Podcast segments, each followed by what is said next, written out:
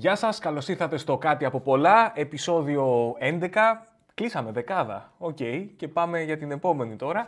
Να δούμε πώς θα πάει αυτό. Λοιπόν, σε αυτό το επεισόδιο έχω διάφορα ε, θέματα, αλλά και έτσι ένα πολύ ευχάριστο γεγονός που συνέβη στην παγκόσμια δισκογραφία τις τελευταίες ε, ημέρες και μιλάω για τους Beatles και την κυκλοφορία η οποία βαφτίζεται ως το τελευταίο τραγούδι που βγάζουν οι Beatles, το Now and Then.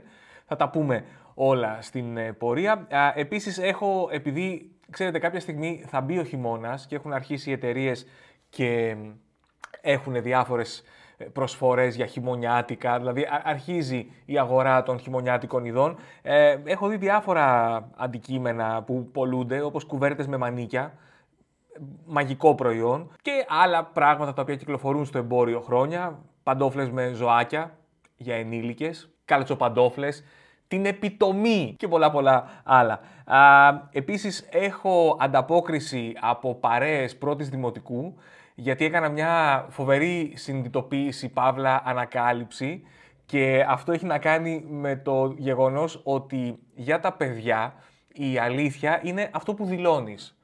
Θα σας εξηγήσω ακριβώς τι εννοώ. Πριν πάμε όμως στα θέματα, νέα περιοδίας, νέα παραστασιακά. Ε, το Σάββατο 18 ε, Νοεμβρίου παίζω στην ΚΟ και την Κυριακή 19 Νοεμβρίου πάω Ρόδο. Και η περιοδία κλείνει την Κυριακή 26 Νοεμβρίου στη Κεφαλονιά, η οποία μόλις μπήκε στο πρόγραμμα. Εννοείται ότι μπορείτε να μπείτε στο site μου, στο www.haji.gr και να δείτε όλο το πρόγραμμα της περιοδίας, να πάρετε τα ειστήριά σας, ό,τι χρειάζεστε είναι εκεί. Plus υπάρχει το πρόγραμμα της Ευρωπαϊκής Περιοδίας που όπως σας είπα ξεκινάει τον Ιανουάριο από Λονδίνο και περιλαμβάνει 19 ευρωπαϊκές πόλεις. Υπάρχουν εισιτήρια early bird σε κάποιες από αυτές. Μπαίνετε, αν είστε σε κάποια από αυτές τις πόλεις ή κοντά και βλέπετε το πρόγραμμα, παίρνετε ειστήρια κτλ. κτλ. Λοιπόν, επίσης πριν πάμε στα θέματα, είχα φοβερό comment με αφορμή το θέμα που είχα στο προηγούμενο επεισόδιο για τα spoilers, που είχα κάνει αυτή την αναφορά ότι όταν πήγαινα να δω την ταινία Επιχείρηση Βαλκυρία, συνάντησα ένα γνωστό μου και του είπα πάω να δω αυτή την ταινία που είναι η απόπειρα δολοφονίας κατά του Χίτλερ και στο τέλος και μου είπε Μη μου πεις, μη μου πεις τι, τι γίνεται, δεν το έχω δει, θέλω να το δω. Ε, μου έγραψε κάποιος, λέει, Καλά, αυτό δεν είναι τίποτα, λέει. Εγώ ε, πήγα να δω την ταινία του Γαβρά ε, με το Τσίπρας Βαρουφάκης στη διαπραγμάτευση ε, και μου είπε κάποιος ε, μη μου πεις τι γίνεται, θέλω να τη δω κάποια στιγμή. Εντάξει, μπορεί ο τύπος να έπεσε για έναν υπνάκο αρχές Γενάρη του 2015, ξέρεις με κανένα hangover μετά την πρωτοχρονιά, ε, και να κοιμήθηκε λίγο παραπάνω μέχρι τον Αύγουστο. Πάμε όμως λοιπόν στα θέματα. Κυρίες και κύριοι, θα κάνω τον επίσημο χαιρετισμό. Καλώς ήρθατε στο κάτι από πολλά. Λοιπόν, σιγά σιγά έρχεται ο χειμώνας, πολύ σιγά η αλήθεια είναι. Θα έρθει όμως κάποια στιγμή, μοιραία, ελπίζουμε όλοι, γιατί παιδιά, πλάκα-πλάκα, τώρα είναι Νοέμβριος και εγώ έχω φωτογραφίες από Φλόρινα και Καστοριά, Νοέμβριο μήνα, έξω, βράδυ, με κοντομάνικο. Δηλαδή τις κοιτάζω και παρότι ήμουν εγώ εκεί, ξέρω, πήγα όντως, ήμουν με κοντομάνικο. Νοέμβριο, βράδυ, Καστοριά, Φλόρινα, λέω φωτοσοπαρισμένος πρέπει να είμαι, αποκλείεται. Επίσης, τώρα με την περιοδία, επειδή σε ξενοδοχεία μπαίνω, βγαίνω τέλος πάντων, ε, όπου υπάρχει κεντρικός κλιματισμός, είναι ρυθμισμένος στο ζεστό. Έτσι σου λέει, μετά τον Οκτώβριο το βάζουμε στο ζεστό, να χουχουλιάσουμε, έχει κρύο έξω. Κοιτάξτε, μέσα σκάμε, έτσι. Πατάω εγώ το κουμπί να ανοίξει η δροσιά και βγάζει ζέστη. Οπότε, καλό είναι να ρυθμίζουμε τον κλιματισμό, όχι με βάση τους μήνες, αλλά με βάση τον καιρό. Βγες έξω, δες, και μπες και ρυθμισέ το. Τι μου ρυθμίζεις το air condition και τον κλιματισμό με βάση τους μήνες; Τι πας στο σχολείο, είναι Οκτώβριος, χειμώνας, κρύο. Στη Γρυλανδία μπορεί. Αλλά καταλαβαίνω αυτή την νοοτροπία. Εγώ είμαι με βερμούδες και κοντομάνικα έξω. Το περίεργο είναι ότι σε όποιον έλεγα ότι θα πάω στη Φλόρινα και είχα δει τη θερμοκρασία και ήταν 25-26 βαθμοί Κελσίου, μου έλεγε Καλά, πάρε και κάτι μαζί. Φλόρινα είναι. Ναι, εντάξει, Φλόρινα είναι, αλλά βλέπεις 25, 26, 27 βαθμοί. Εντάξει, μου λέει, Φλόρινα είναι. Δηλαδή, νομίζω ότι εμείς που είμαστε πιο νότιοι, έχουμε στο μυαλό μας ότι στη Φλόρινα πάντα έχει κρύο.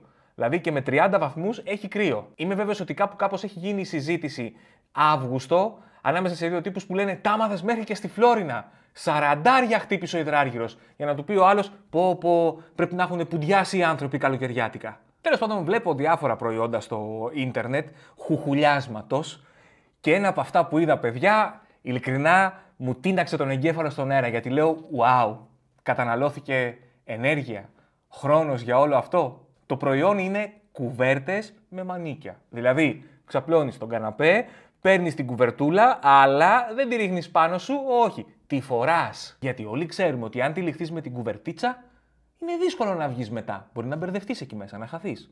Αλλά νομίζω γενικά οι εταιρείες ενθουσιάζονται με τέτοιες ιδέες. Δηλαδή, γίνεται το meeting και μπαίνει ρε παιδί μου ένας αεράτος, αυτός που, που θα φέρει νέο πνεύμα στην εταιρεία, θα πάει σε άλλα επίπεδα το marketing και τα προϊόντα της. Ο τύπος ρε παιδί μου που έχει έρθει να ξεκαθαρίσει με την παλιά γενιά. Σου λέει τέλος, ήρθα εγώ τώρα. Και μπαίνει καμαρωτός στο meeting της εταιρείας και λέει λοιπόν κύριοι, τι πουλάμε, κουβέρτες και φούτερ. Τι θα λέγατε να τα συνδυάσουμε. Κουβέρτες με μανίκια; Να σου πω κάτι. Γιατί όχι και κουβέρτες με μπατζάκια, να τη φοράς όλη την κουβέρτα. Γιατί όχι κουβέρτα με τέσσερα μανίκια να τη μοιράζεσαι με τον ή τη σύντροφό σου. Γιατί όχι. Πιστεύω ότι πρέπει να πάει και ένα βήμα παρακάτω αυτή η σκέψη. Κουβέρτα με μανίκια και ενσωματωμένο στρώμα πλάτης. Δηλαδή να χρειάζεσαι ως οντότητα οδηγίες συναρμολόγησης. Παίρνεις τον Κώστα, του βάζεις από μπροστά την κουβέρτα με τα μανίκια, βιδώνεις μετά στα πλάγια το στρώμα από πίσω, ο τσουπ έτοιμος. Και ίσως, γιατί όχι, δώρο καπέλο με ενσωματωμένο μαξιλάρι. Εντάξει, καταλαβαίνω ότι υπάρχει μια ολόκληρη αγορά για ρούχα που φοράς μέσα στο σπίτι, γενικότερα για να αισθάνεσαι άνετα, κόζι, ε, να χουχουλιάζεις βρε αδερφέ. Αλλά ειλικρινά απέχω πάρα πολύ παιδιά από αυτό. Εμένα δηλαδή για να καταλάβετε η φιλοσοφία μου στα ρούχα που φοράω μέσα στο σπίτι είναι τι ρούχα έχω που είναι χάλια για να τα φορέσω έξω, αυτά τα φοράω στο σπίτι. Ποια ρούχα έχω που αν τα φορέσω και με δουν έξω θα αρχίζουν να λένε τον καημένο από κάπου το σκάσε. Αυτά είναι τα ρούχα που φοράω μέσα στο σπίτι. Δηλαδή, σκίστηκε η βερμούδα και δεν ράβεται. Δεν είναι πια βερμούδα. Είναι σορτσάκι για μέσα. Ξέβαψε το t-shirt. Δεν είναι πια t-shirt, είναι μπλουζάκι για ύπνο. Τρύπησαν οι κάλτσες. Εν πάση περιπτώσει, βλέπετε ένα pattern εδώ. Αν είμαι σπίτι και δεν περιμένω κάποιον και μου χτυπήσουν την πόρτα και ανοίξω, έτσι όπως θα με δεις ντυμένο, θα νομίζεις ότι με πέτυχες την ώρα που ξεκινάω να βάψω το σπίτι. Αλλά κατά καιρούς έχουν εμφανιστεί στην αγορά διάφορα προϊόντα για το σπίτι τα οποία απέτυχαν παταγωδός, αλλά παρόλα αυτά είχαν ένα μικρό κύκλο ζωής. Α πούμε, υπήρχε το πιτζαμοκοστούμι. Αν ψαχτείτε, υπάρχει ακόμα σε κάποια μαγαζιά, βρίσκεις κάποια κομμάτια. Ήταν πιτζάμε οι οποίες ήταν κοστούμι. Κοστούμι σατέν, ξέρω εγώ τι υφασμένο αυτό. Ρε παιδί μου, πόσο περίεργος πρέπει να είσαι για να πεις θα πάω να πάρω κοστούμι, πιτζάμα για να το φοράω στο σπίτι και να κοιμάμαι με αυτό. Πόσο διαφωνείς με το γεγονός ότι στο σπίτι πρέπει να χαλαρώνεις και να βγάζεις τα ρούχα της δουλειάς; Που σίγουρα υπάρχουν τέτοιοι άνθρωποι οι οποίοι φροντίζουν το ντύσιμό τους μέσα στο σπίτι. Δηλαδή, ρε παιδί μου, οποιαδήποτε στιγμή και αν τους πετύχεις, είναι για φωτογράφηση μέσα στο σπίτι. Γιατί δεν μπορώ να εξηγήσω διαφορετικά το γεγονός ότι σε ένα σερφάρισμα που έκανα σε μια εταιρεία που φτιάχνει παπούτσια, εκτός από παπούτσια πουλούσε και παντόφλες, αγγλική εταιρεία, χάζευα έτσι μου είχαν στείλει ένα ε, διαφημιστικό και είδα ζευγάρι παντόφλες 240 λίρες. Μου τράβηξε την προσοχή, αλήθεια είναι, γιατί 240 λίρες για παντόφλες θα μου πεις κάτι πρέπει να φοράς με το πιτζάμο κοστούμι. Εντάξει. Αλλά διάβασα στα χαρακτηριστικά ότι είναι λέει, πάρα πολύ καλές αυτές οι παντόφλες, γι' αυτό είναι και τόσο ακριβές. Έχουν ανατομική σόλα και το καταλαβαίνεις, λέει, αν περπατήσεις πάνω από 30 λεπτά συνεχόμενα. Και λες, κοίτα, αν περπατάς με τις παντόφλες πάνω από 30 λεπτά συνεχόμενα, ή έχεις κλειδωθεί έξω από το σπίτι και το σπίτι είναι μακριά από το κέντρο γιατί έχεις ξεχάσει και το κινητό και ψάχνεις να βρεις το κοντινότερο ψιλικατζίδικο ή κάποιον άνθρωπο να πάρεις τηλέφωνο, ή για κάποιο λόγο αποφάσισες ότι θα πάρω αυτές τις παντόφλες και δεν σου μείναν λεφτά να πάρεις ένα κανονικό ζευγάρι παπούτσια. Οπότε αναγκαστικά τώρα κάνεις απόσβεση. Ή είναι τέτοιες οι παντόφλες αυτές που θέλουν στρώσιμο. Οπότε λες, περπατήσω 30-40 λεπτά να τις στρώσω και μετά πάω κανονικά. Άλλο αγαπημένο υπόδημα για μέσα στο σπίτι είναι αυτές οι παντόφλες με ζωάκια. Για ενήλικες όμως, έτσι. Δηλαδή είναι ένα πράγμα έτσι, μακρόστενο και μπροστά έχει το κεφάλι από το ζώο. Ξέρετε κάτι, είναι σαν από πάρτ τσαρούχι. Μια φορά έχω δοκιμάσει γιατί μου φέραν δώρο και περπατούσα σαν τα σκυλιά όταν τους βάζεις παπούτσια, που σηκώνουν τα πόδια με απορία. Αισθανόμουν ότι έχασα την επαφή με τη γη. Η επιτομή όμως στο σπιτικό υπόδημα, δεν ξέρω καν αν στέκει ο όρος, αλλά για αυτό το podcast ας το λέμε σπιτικό υπόδημα. Είναι ένα, η καλτσοπαντόφλα. Δεν ξέρω πότε έκανε την εμφάνισή της η καλτσοπαντόφλα, γιατί είναι θεσμός. Τα τελευταία χρόνια δηλαδή θεωρείται, σε ρωτάνε, θέλω παντοφλίτσες για το σπίτι και ένα ζευγάρι κάλτσες. Θα σου το πούνε, γιατί δεν παίρνετε καλτσοπαντόφλα; Δύο σε ένα. Και κάλτσα και παντόφλα. Για μένα τα πράγματα πρέπει να είναι ξεκάθαρα. ένα αντικείμενο πρέπει να έχει αποφασίσει τι είναι, να έχει βρει την προσωπικότητά του.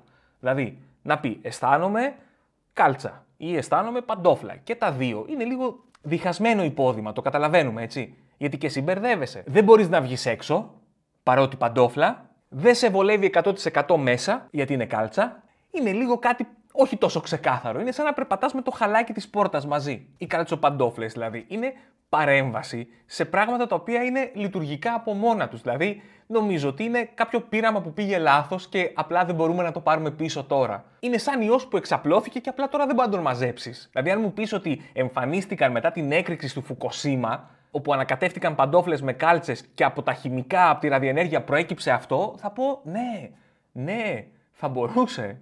Άφησα για το τέλος κάτι το οποίο κυκλοφορεί πάρα πολλά χρόνια. Όλοι το έχετε δει, ενδεχομένως κάποιοι το έχετε κάνει δώρο, κάποιοι το έχετε φορέσει και είναι αυτές οι ποδιές κουζίνας που είναι ε, με εσώρουχα. Έχουν ζωγραφισμένα πάνω εσώρουχα. Να σας πω κάτι. Εντάξει, έχουμε δει διάφορα σχέδια, διάφορες προσεγγίσεις από t-shirt, διάφορα fun πράγματα. Αλλά σίγουρα ο σκοπός μιας ποδιάς κουζίνας δεν είναι να με διεγείρει σεξουαλικά. Επίσης, δεν ξέρω ποιος φοράει πλέον ποδιά κουζίνας όταν μαγειρεύει. Στο σπίτι τουλάχιστον, έτσι. Νομίζω αυτές τις ποδιέ τις παίρνεις και απλά δεν τις φοράς. Δηλαδή είναι αυτό που το ανοίγεις, γελάτε, σου πήρε αυτό, το κάνεις λίγο έτσι πάνω σου να γελάσετε ξανά και τη βάζεις σε ένα σιρτάρι και μένει εκεί.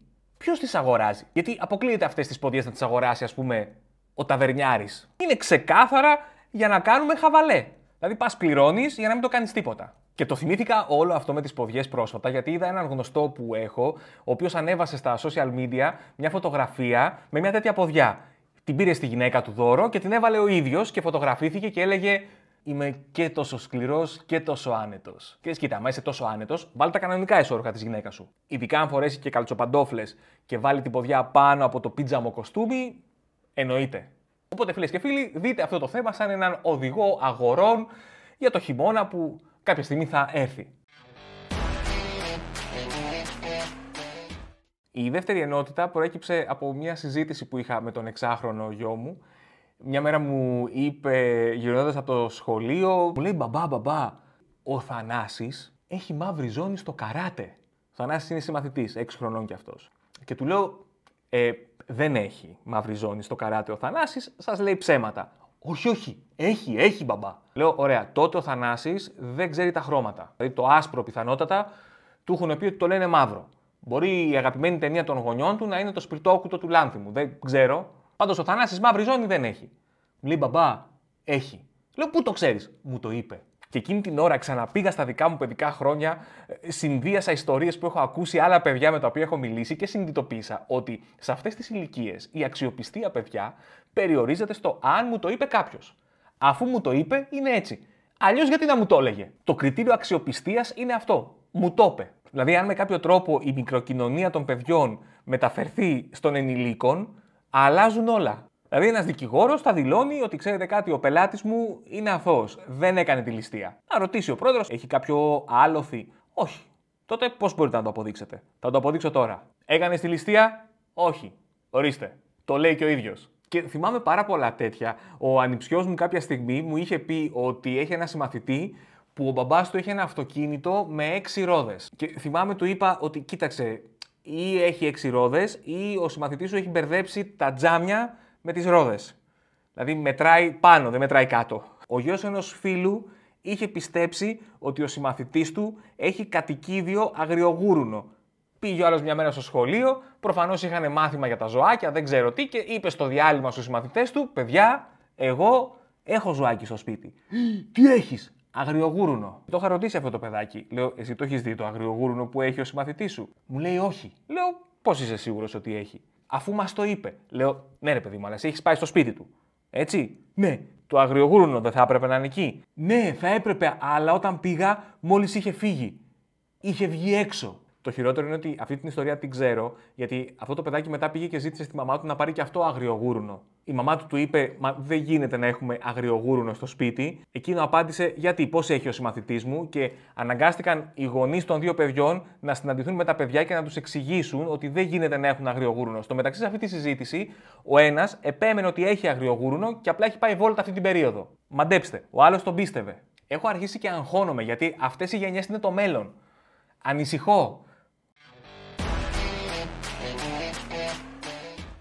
Στην τελευταία ενότητα σας είπα θα σας πω για το Now and Then, το καινούριο τραγούδι των Beatles. Δεν έχω κρατήσει σημειώσεις για αυτά που θέλω να σας πω. Είναι πολύ προσωπικές μου σκέψεις και πράγματα τα οποία περνούσαν από το μυαλό μου όλο αυτό το διάστημα που είχα διαβάσει ότι θα βγει το τραγούδι και πώς έγινε η παραγωγή και γιατί έγινε η παραγωγή. Αλλά ήρθαν όλα αυτά και έκατσαν πάνω σε κάποιες σκέψεις που έχω κάνει κατά καιρούς για τον Paul McCartney και τον Ringo Starr που είναι οι δύο εναπομείναντες ε, Beatles. Αν δεν έχετε δει ακριβώς τι έχει γίνει, το Now and Then είναι ένα τραγούδι που ηχογράφησε ο John Lennon στα μέσα της δεκαετίας του 70 και ήταν και αυτό στην κασέτα που είχε δώσει η Yoko Ono στις αρχές της δεκαετίας του 90 στον Paul McCartney μαζί με το Real Love και το Free as a Bird. Τα δύο αυτά, το Free as a Bird και το Real Love, μπήκαν στα Anthologies, δουλεύτηκαν δηλαδή εκ νέου τότε από τον McCartney, τον Starr και τον Harrison. Ο Harrison ήταν εν ζωή ακόμα. Το Now and Then, παρότι το δούλεψαν και τότε, υπήρχε ένα θέμα γιατί δεν μπορούσαν να ξεκολλήσουν τη φωνή από το πιάνο. Δεν υπήρχε ούτε η τεχνολογία, προσπαθούσαν, ηχογραφούσαν κάποια πράγματα, μήπως και το καλύψουν, δεν γινόταν, το παράτησαν. Οπότε αυτό το τραγούδι έμεινε στην άκρη. Fast forward 20 τόσα χρόνια αργότερα, ο Peter Jackson που έκανε το ντοκιμαντέρ Get Back, που βασίστηκε στο υλικό που είχαν βιντεοσκοπήσει οι Beatles όταν ε, δούλευαν το Let It Be. Ένα τεράστιο υλικό, άπειρες ώρες, που η πρώτη του εκδοχή είχε κυκλοφορήσει το 1969, το 1970 ως Let It Be. Ήταν 30-40 λεπτά, το οποίο είναι αυτό που κατέληγε στο περίφημο live που έκαναν στην Ταράτσα. Ε, όλο αυτό το υλικό το πήρε ο Peter Jackson και το έφτιαξε σε πολύ μεγάλη έκταση πλέον και ουσιαστικά έβλεπες στους Beatles στο στούντιο να δουλεύουν, ήταν μαγικό ντοκιμαντέρ. Οπότε αυτό το διάστημα ο Peter Jackson με κάποιες νέες τεχνολογίες που εφάρμοσε είχε καταφέρει να διαχωρίσει από το βίντεο που είχε στη διάθεσή του τις μπομπίνες εκείνες ήχο με εικόνα ή φωνή από μουσικά όργανα, το είπε στον Paul McCartney και ο Paul McCartney του είπε εξής υπάρχει ένα τραγούδι που δεν μπορούμε να διαχωρίσουμε τη φωνή του Lennon από το πιάνο. Μπορείς να το κάνεις; Και το έκανε ο Peter Jackson. Οπότε του λέει: Ορίστε, πάρε τη φωνή και έτσι μπήκαν στο στούντιο ο Paul McCartney με τον ε, Ringo Starr. Χρησιμοποίησαν τη φωνή του Lennon, κάποιες κιθάρες που είχε ηχογραφήσει στα δοκιμαστικά που κάναν το 94-95 ο George Harrison. Έγραψε και ο McCartney μπάσο, έβαλε drums και ο Ringo Starr, έβαλαν και έγχορδα και γενικότερα για αυτό το κομμάτι προωθήθηκε ως το τελευταίο τραγούδι των Beatles, γιατί με κάποιο τρόπο είναι και οι τέσσερις εκεί. Αυτό ως προς το τεχνικό ιστορικό κομμάτι. Το κομμάτι είναι περισσότερο Lennon. Και είναι αυτό το ύφος που είχε ο Lennon στα τελευταία κομμάτια του, που είναι αισιόδοξο και μελαγχολικό ταυτόχρονα. Η συγκίνηση όμως είναι η ίδια. Είναι μεγάλη. OK. Okay.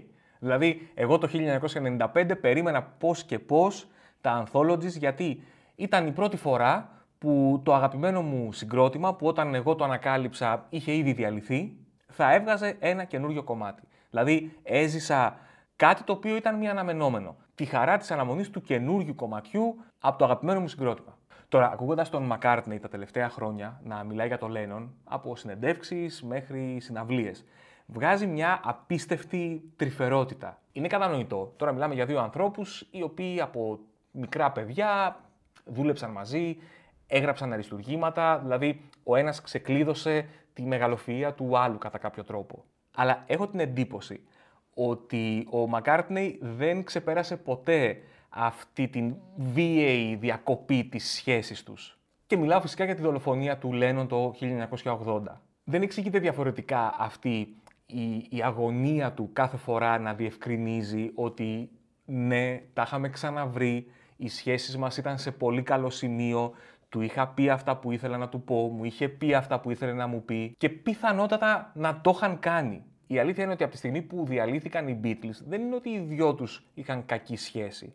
Το είχα αναφέρει και κάποια στιγμή ότι ο Λένον είχε πει ότι ναι, τσακωνόμαστε, αλλά τι να λέει αυτό, δεν μπορώ να τσακωθώ με τον καλύτερό μου φίλο. Γιατί αυτό ήταν ο ένας για τον άλλον.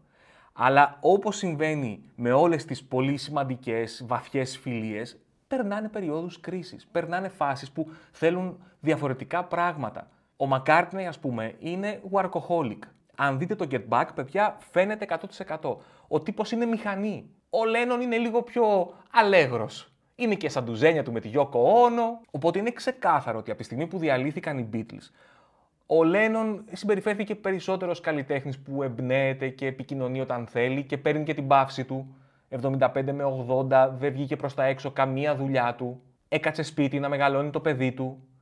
Ο Μακάρνε ήταν παιδιά μηχανή παραγωγής. Είναι λογικό σε αυτό το διάστημα να μην βρίσκονται, να μην έχουν την επικοινωνία που θα μπορούσαν να έχουν. Ο ένας ήταν στην Αγγλία, ο άλλος ήταν στην Αμερική. Η επικοινωνία όμως και η χημεία που έχουν αυτοί οι δύο άνθρωποι στο Get Back είναι ξεκάθαρη. Το λέω για όσους ενδεχομένως δεν το γνωρίζουν. Το διάστημα που οι Beatles δούλευαν τα κομμάτια του Let It Be, που ο σκοπός δεν ήταν να βγει ένα άλμπουμ, αλλά να γραφτούν τραγούδια τα οποία θα παρουσιαστούν σε μια τηλεοπτική εκπομπή. Μετά το σχέδιο ήταν να γραφτούν τραγούδια τα οποία θα παρουσιαστούν σε ένα live στην Πομπιεία, σε ένα live σε ένα αρχαίο θέατρο και κατέληξε στην Ταράτσα. Και στη συνέχεια αποφάσισαν ότι μπορούμε να το κάνουμε και άλμπουμ αυτό. Σε αυτό το διάστημα, αλλά και μετά όταν δούλεψαν το Abbey Road, έξω από το στούντιο που οι Beatles δούλευαν, γινόταν το σύστριγγλο. Εννοώ όχι έξω από το στούντιο στον δρόμο, εννοώ με δικηγόρους, με τα θέματα management, με τα θέματα τα λογιστικά, γινόταν της παλαβής. Αυτοί οι άνθρωποι βγαίναν από το στούντιο και για τα οικονομικά και για όλα αυτά που τρέχαν μπορεί να σκοτωνόντουσαν. Όταν μπαίναν μέσα στο στούντιο, τέλειωνε. Αυτό είναι κάτι το οποίο δεν μπορείς να το παραγνωρίσεις, δεν μπορεί να το ξεχάσεις φεύγοντας από το συγκρότημα. Ο Λένον είναι αυτός που σου έβγαζε όλη αυτή τη διάθεση. Ο Μακάρτνεϊ είναι αυτός που προκαλούσε στο Λένον όλο το δημιουργικό παροξισμό. Και το 1980, σύμφωνα με τα λεγόμενά τους, έχουν αποκατασταθεί οι σχέσεις τους πλήρως. Ο Μακάρτνεϊ λέει ακόμα και σήμερα ότι ναι, πήγαινα σπίτι του, ε, μιλούσαμε, βρισκόμασταν, κάναμε χαβαλέ. Ο Τζον Λένον απ' την άλλη έχει πει ότι ναι, έρχονταν σπίτι μου, δεν έφευγε με τίποτα όταν έρχονταν σπίτι μου. Δηλαδή κάποια στιγμή του έλεγα Πολ, φύγε, θέλω να κοιμηθώ, θέλω να ξεκουραστώ, θέλω να βάλω το παιδί για ύπνο. Και ρε παιδί μου, εκεί που εξομαλύνεται η κατάσταση, εκεί που έχουν περάσει 10 χρόνια από τη μέρα που ήταν στα δικαστήρια, όχι μεταξύ τους, για πρακτικά ζητήματα. Υπήρχαν εξώδικα, υπήρχαν θέματα. Τέλος πάντων, είναι πάρα πολλά, αλλά έχουν τελειώσει όλα αυτά. Είστε OK πλέον. Ο καθένας γράφει τα τραγούδια του, βγάζει τους δίσκους του και μια μέρα σου λένε: Ξέρεις κάτι, ό,τι είπατε, είπατε. Γιατί; Ο Τζον Λένον πάει. Δεν μπορεί να μη σου αφήνει αυτή την διαρκή αίσθηση του ανολοκλήρωτου. Και σας το λέω αυτό γιατί διάβασα σε πολλά site που έγραφαν για το τραγούδι, κριτική, να γράφεται ότι εντάξει τώρα, τι το θέλαν το Now and Then, το κάνανε στα Anthologies, super grande κυκλοφορία, πολύ ωραία, δύο καινούργια κομμάτια, τώρα το θυμηθήκαν σχεδόν 30 χρόνια μετά, γιατί; Και νομίζω ότι η απάντηση είναι αυτή ακριβώς. Γιατί ο Paul McCartney στις αρχές του 1990 είχε ξαφνικά την ευκαιρία να δουλέψει πάνω σε τρία κομμάτια του φίλου του. Η Yoko Ono του έδωσε μια κασέτα με τρία κομμάτια και του λέει «Πάρτα, κάνε ό,τι θες». Και κατάφερε τα δύο από αυτά να βγουν αξιοπρεπέστατα ως κομμάτια των Beatles. Ήταν σαν ο φίλος του να έφερε στο στούντιο δύο καινούργια τραγούδια. Και έμενε το τρίτο, εκκρεμότητα. Η τελευταία επαφή με το έτερον καλλιτεχνικό του ήμιση. Τα τρία τελευταία κομμάτια που μπορεί να δουλέψει με το φίλο του. Και καταφέρνει να δουλέψει τα δύο. Και μένει ένα. Είναι 82 χρονών. Δεν έχει να αποδείξει τίποτα. Δεν χρειάζεται να κάνει τίποτα παραπάνω για να μείνει στην ιστορία. Αλλά αυτό το ένα τελευταίο κομμάτι, εγώ πιστεύω ότι τον έτρωγε. Νομίζω ότι σε όλα αυτά τα χρόνια τσέκαρε καινούργιες τεχνολογίες, μπας και καταφέρει να διαχωρίσει το πιάνο από τη φωνή. Με το που του δίνεται η ευκαιρία, μπαίνει κατευθείαν στο στούντιο και το κάνει. Για να κλείσει αυτή την εκκρεμότητα. Να μην απογοητεύσει το φίλο του. Ότι κοίταξε, φτάσαν με κάποιο τρόπο αυτά τα τρία τραγούδια σου στα χέρια μου και εγώ δούλεψα όπως τότε. Σαν να μπήκε στο στούντιο εσύ, ηχογράφησες τα δικά σου κομμάτια, έφυγες και μπήκαμε οι υπόλοιποι να τα τελειώσουμε. Και υπήρχε αυτό το ένα ρεσί. Αυτό το ένα το οποίο μου την έσπαγε, που δεν μπορούσα να το τελειώσω και μέχρι να φτάσει αυτή η στιγμή το είχα στο μυαλό μου και επιτέλους ήρθε. Και γι' αυτό λοιπόν το κομμάτι αυτό για μένα δεν είναι μόνο το τελευταίο τραγούδι των Beatles. Αυτό είναι το λιγότερο. Και ίσως και το λιγότερο ενδιαφέρον. Για μένα η πιο σωστή τοποθέτηση είναι ότι αυτό το τραγούδι κλείνει έναν κύκλο που διακόπηκε βία το 1980 και με πολύ στενάχωρο τρόπο για όλους εκείνους που τους άκουγαν το 1970. Κλείνει λοιπόν αυτόν τον κύκλο με έναν πιο ομαλό τρόπο. Ανοίγεις δηλαδή αυτό το σιρτάρι που έχει μέσα εκκρεμότητες με τους Beatles και πλέον είναι άδειο. Λες, οκ, αυτή η κασέτα που ήταν το τελευταίο πράγμα που είχε μείνει εκεί μέσα, βγήκε από το σιρτάρι, πήγε στούντιο και πάρτε το τραγούδι. Now and then. Οπότε με τον ένα ή με τον άλλο τρόπο δεν έχει τόση σημασία αν το τραγούδι είναι περισσότερο Lennon και λιγότερο Beatles. Αν είναι καλό ή δεν είναι. Εάν θα πάει στο νούμερο 1 όπως το Free as a Bird ή δεν θα πάει. Αν θα το λέει στις συναυλίες του ο McCartney. Αν υπάρχουν κι άλλα κρυμμένα και κάποια στιγμή με το AI θα τα κάνουν και αυτά και δεν έχει καμία σημασία. Είναι 82 χρονών και ο Ringo Starr 83 και κλείσαν αυτήν την εκκρεμότητα. Και νομίζω ότι κάπως έτσι πρέπει να αντιμετωπιστεί αυτό το κομμάτι, ειδικά αν είσαι φαν των Beatles. Και κάπως έτσι φτάνουμε στο τέλος του επεισοδίου με αυτήν την αναφορά που είναι εντελώς προσωπική, θέλω να το πω, γιατί όντως χάρηκα πάρα πολύ όταν βγήκε το κομμάτι. Α, λοιπόν, θα τα πούμε στο επόμενο επεισόδιο. Αν σας αρέσει το κάτι από πολλά, κάντε subscribe ε, στο κανάλι, ενεργοποιήστε και τις ειδοποιήσεις, αν το βλέπετε στο YouTube. Αν είστε στα Google ή τα Apple Podcasts ή στο Spotify, κάντε follow και γενικά βοηθήστε αυτό το podcast να ε, διαδοθεί κάνοντας το share. λοιπόν, θα τα πούμε στο επόμενο επεισόδιο. Να είστε καλά. Bye!